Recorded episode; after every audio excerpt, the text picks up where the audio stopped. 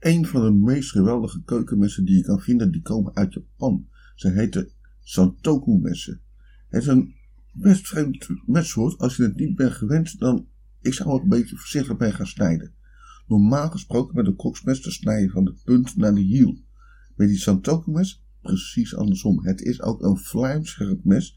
Het heeft een hogere hiel. Het houdt net even anders vast. Het werkt totaal anders. En ze zijn vlijm en vlijmscherp.